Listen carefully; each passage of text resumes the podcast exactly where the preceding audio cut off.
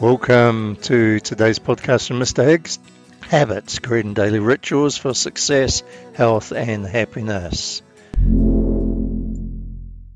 Standing at the edge of the grave. When standing at the edge of the grave of a loved one, you realize all you have is the strength of the relationships of those who are standing with you. Wishing you owned a better car or a better house does not enter your mind. Wishing you'd spent more time at the office is not part of the thought process. We leave the funeral thinking about life and enter the grieving process, a necessary process of acceptance and adjustment, which is different for everyone. As we adjust to life without a loved one, we gradually face the flow of a new life with an adjusted perspective. The flow of life and living returns. We hopefully move into that flow with an adjustment for the better. In four years of teaching leadership courses to adults from many organizations, I've seen a rising constant. That rising constant is stress. The challenge to get a balance in life seems to be harder and harder to achieve.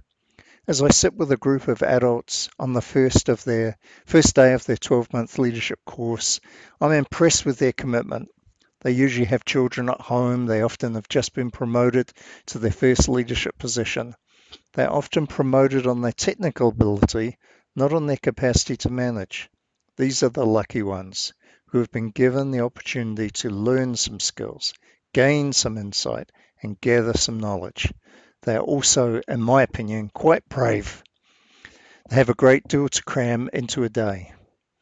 As we develop a relationship, on the face-to-face day, the cohort relate to each other the challenge of managing the stress, the challenge of managing a family, work responsibilities, and the challenge of studying a new course.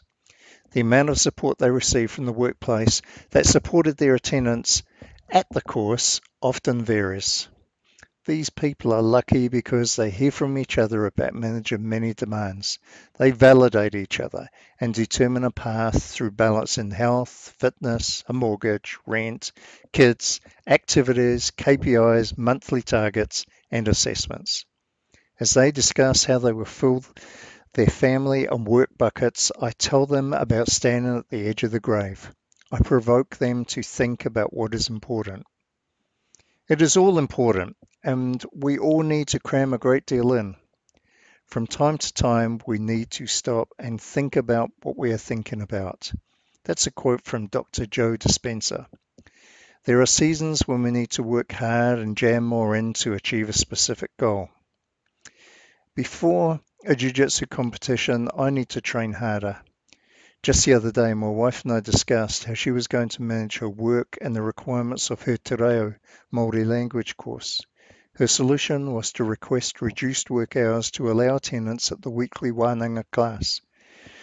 She determined she would study for the entire evening on the nights I was coaching Jiu-Jitsu. On the nights I was not coaching, we would have a meal together and give each other attention before she began her study time. We must all juggle it is important to ensure the work bucket and the life or family bucket are both filled. Let's take a moment to review the other end of the work equation by looking at an intense program of work adopted by a man called Nick Bare. He wrote a book called 25 Hours a Day, Going More to Get More of What You Want. Nick Bare is the founder and president of Bare Performance Nutrition, a performance nutrition and supplement company.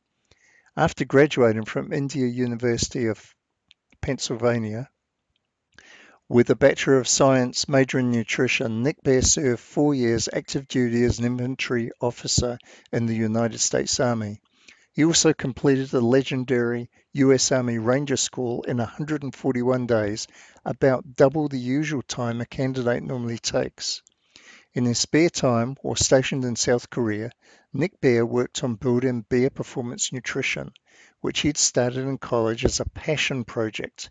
He ran the company from a one-room Army barrack while he continued to work full-time in the Army.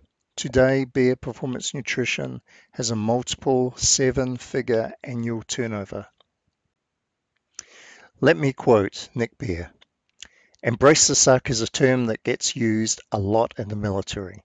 If you look around service life, there's a lot to complain about. You can either spend your time complaining about what a raw deal you've been given, or you can say, Yep, that sucks. It is what it is. Let's get to work and find our way forward.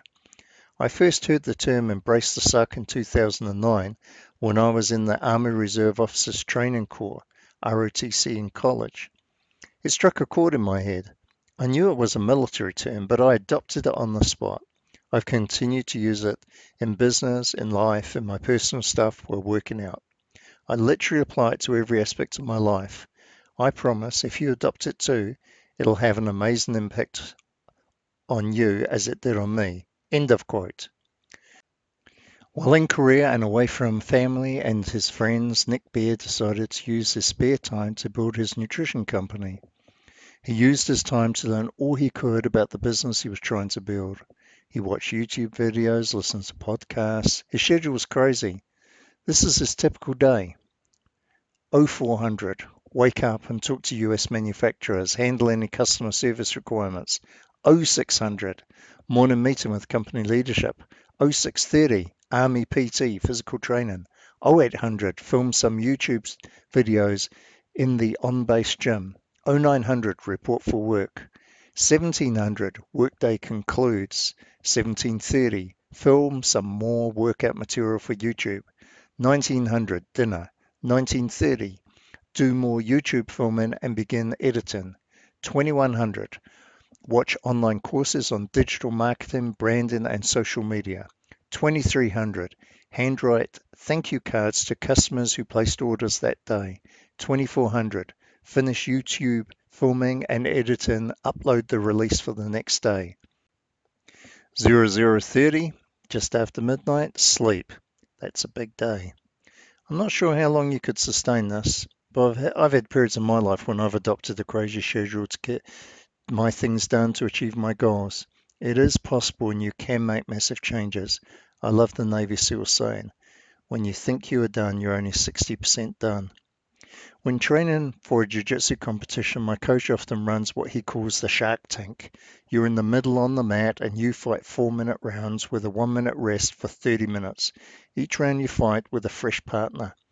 The times I've done this, I've been amazed at how long you can actually keep going. It's a great deal longer than you think. You finish a round gasping for air with your muscles spent. The new opponent begins their attack and your body responds. It's grueling but a great way to see that you can actually go a lot further than you think. Another quote from Nick Bare The mind will take you where the body won't. It's a simple concept, but one few people truly understand or put into practice.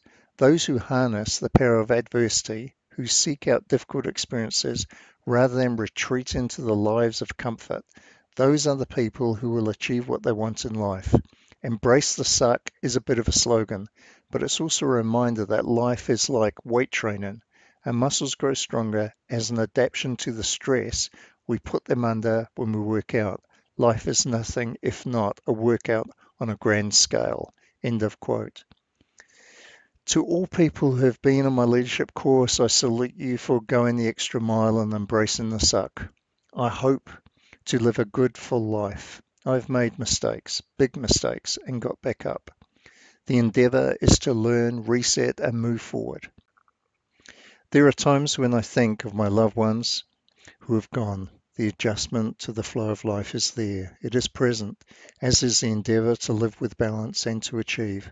Sometimes we need to push hard to take the quality of all aspects of our life to another level. Embrace the suck. Thank you for listening to Mr. Higgs podcast. Habits, creating daily rituals for success, health, and happiness. See you next time.